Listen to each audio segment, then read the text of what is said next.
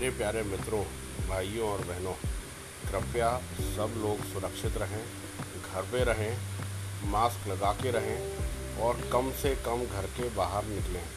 क्योंकि अगर आप घर के बाहर निकलेंगे तो कोरोना के संक्रमण से लगने का खतरा आपको है। अभी हमारे कोरोना अब हमारे टिट्टी खदान क्षेत्र में भी आ चुका है। तो इसलिए कृपया घर पे रहें, सुरक्षित रहें। जान है तो जहान है।